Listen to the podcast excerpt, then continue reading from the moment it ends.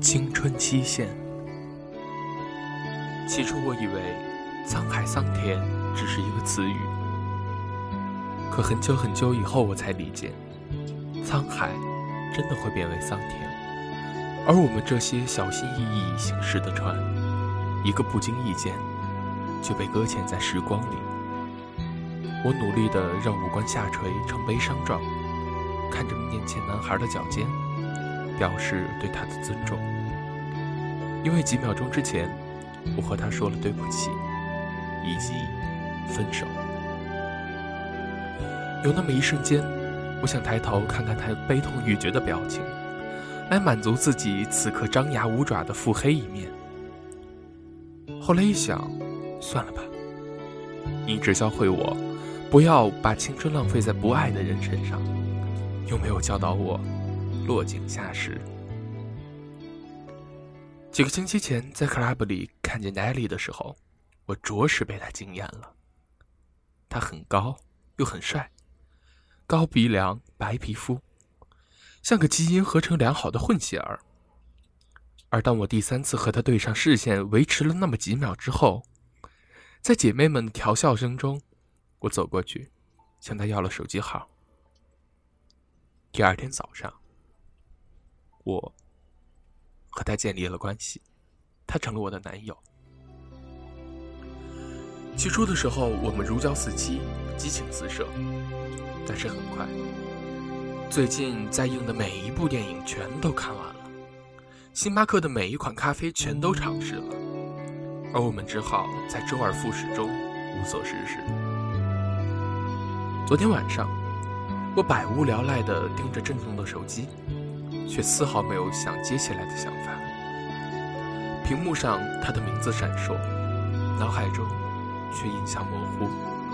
我开始绞尽脑汁地回忆起他的面孔，但我没能想起他的脸，却想起了多年前你对我说过的话：激情在的时候，爱情活。激情没的时候，爱情死，早死晚死，都得死。在那年，周围无论帅或者不帅的男同学，或者是温柔俭让的书生气十足的学霸，你嘴角微挑，痞笑着说出这些话的时候，冒着星星眼看着你着迷的我，心里想：如果我能够死在你手里就好了。在初一的时候看了台剧太多的我，打心眼里看不上那些心智不够成熟的卑微男生。那天上操的时候，我看见了他，全校唯一一个没有穿校服的人，被教导主任拎到主席台上被点名批评。高一二班的秦毅，我记住了他的名字和他一身白色的运动服。那年《恶作剧之吻》正在热播，呆笨傻憨的袁湘琴拿下了全校最帅最聪明的江直树。我照了一夜的镜子，觉得自己虽然长得不比袁湘琴好太多，但应该比她聪明的多。这赋予了我极大的勇气。第二天，我顶着一夜未睡的黑眼圈，捧着一封情书，在午休大家都聚集在楼道的时候。在那众目睽睽之下，跑到了高一二班，找到了秦毅。事实证明，作为一个灰头土脸的初中生，我比袁湘琴还蠢。他起码是被江直树嘲讽之后拒绝的，而我，则是被一个和他拥有身材一样的波涛汹涌的头发的漂亮女生羞辱之后拒绝的。他挽着秦毅的胳膊问我：“你一向都喜欢给别人的男朋友写情书吗？”傻呵呵的我反应了几秒之后问他：“学校不是不让烫头发吗？”于是，我成了整个初高一的笑柄。多么可怕！高一、初一这两个相距三年的年级在同一个楼层。那天，我窝在教室里不愿出班门，就连上厕所都深垂着头，希望自己变成隐形人。而垂头，让我更加清楚地看见自己一马平川的身材，和挽着琴衣的女孩，成了一个强烈的对比。我想自己绝对没戏了。经历过这么一个事件，我的整个初中生涯，恐怕都要因此低头做人，蒙混过关。尽管如此，我却仍然幻想了一下自己挽着秦毅的胳膊的场景，然后深深感到了一阵汹涌的幸福感。放学后，我被一个人留下做值日。同学们沉浸在我白天闹的笑话里，嘻嘻哈哈的走光了。那会儿，我觉得自己真的是世事无常。明明应该是我看不上心智发育不全的他们，可我还没来得及把嘲笑表现出来，而自己却先成了他们的笑柄。擦着黑板，我的余光瞥见了秦毅拎着一袋麦当劳。靠在我的班级门口，对着我笑。板擦啪的一声掉在地上，我下意识的挺了挺胸。秦毅长得很痞气，和那些台剧里的花美男不是一个类型，有点像港片里的山鸡哥。这是我第一次看见他笑。两个浅浅却十分明显的酒窝，漩涡般的吸引住了我的视线。他不笑了，问我：“有那么好看吗？”我点头。他又问我：“我是你初恋吧？”我点头。想想，又摇头。他竟然懂了，喃喃自语道：“也是，表白被拒绝，呃，应该还不算恋过。”我瞬间涨红了脸。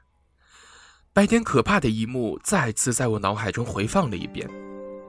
他笑了起来，把手中的麦当劳递给了我，说：“你做我妹妹吧。”我盯着他的酒窝，接过麦当劳，问他为什么要我做他妹妹。他伸了个懒腰，转身离开，只留下了一句话：“世事苍茫，唯有美食和好姑娘的初心不可辜负。”我没听懂，但是我知道，我完了。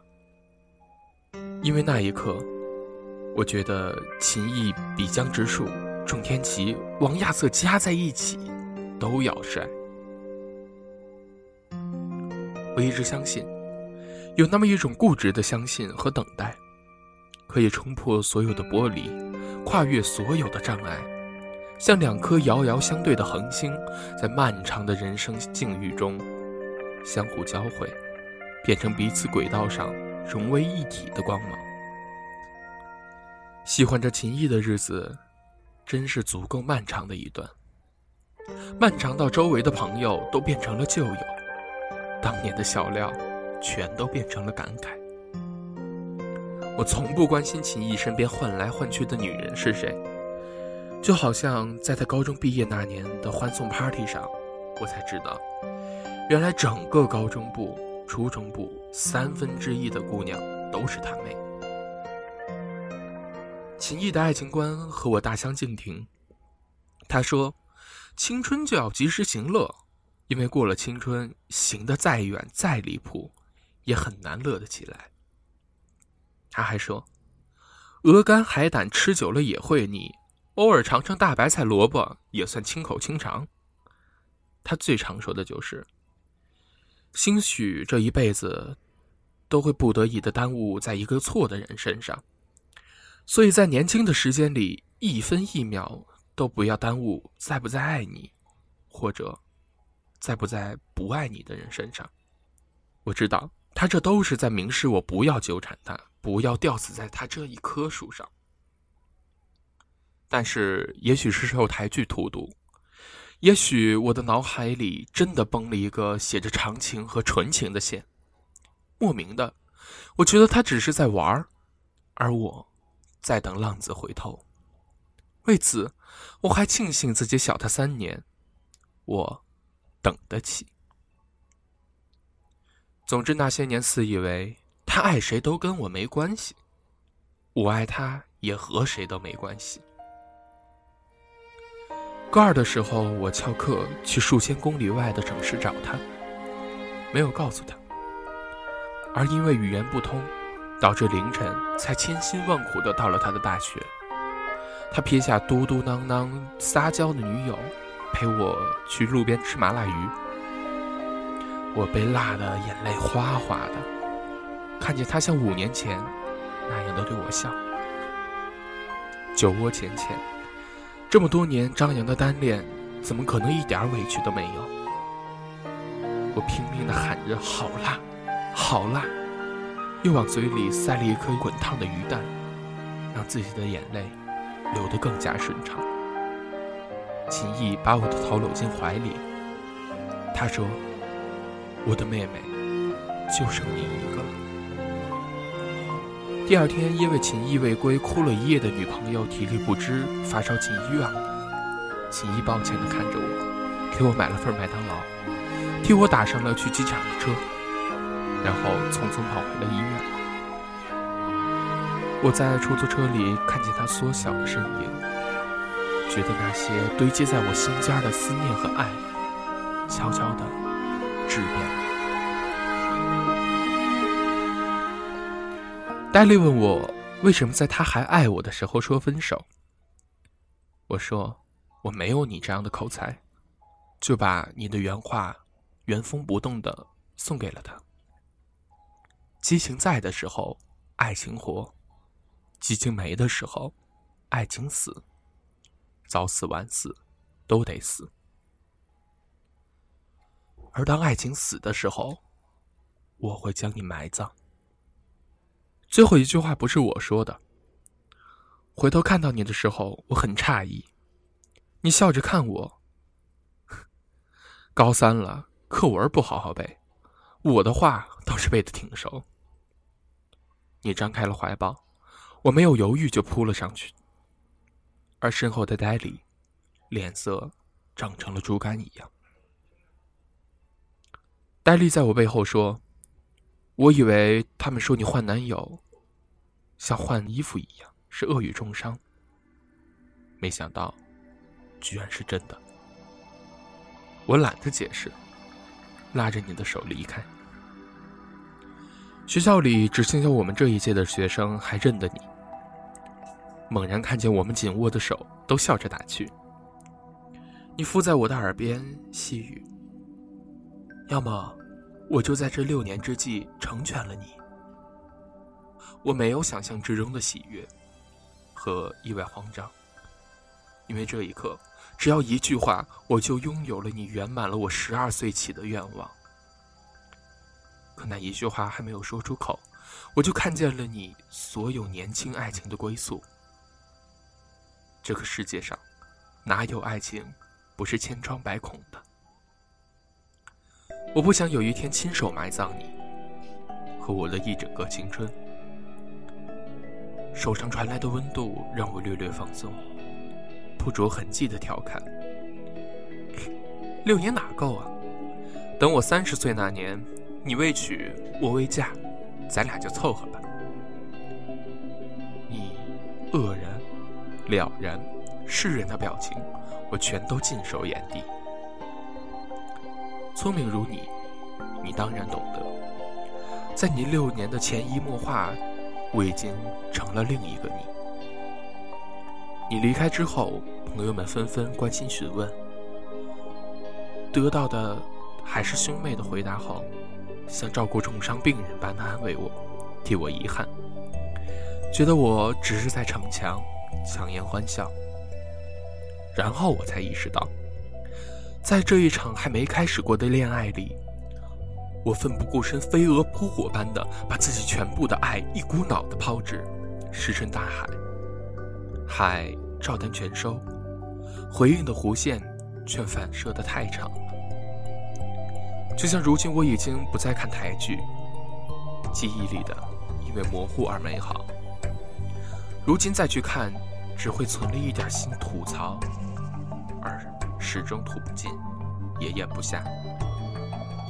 就像这世界上，最终和最初能够起承转合一气呵成的爱情，只出现在电影和小说里。我没有逞强，我已经足够幸运。有多少人都希望在漫长的时光洪流里，还可以用朋友的名义，守护那个自己用一整个青春期待过的爱人？谁说过，这个世界上最好的关系，就是你喜欢他，他喜欢你，而你们却没能在一起？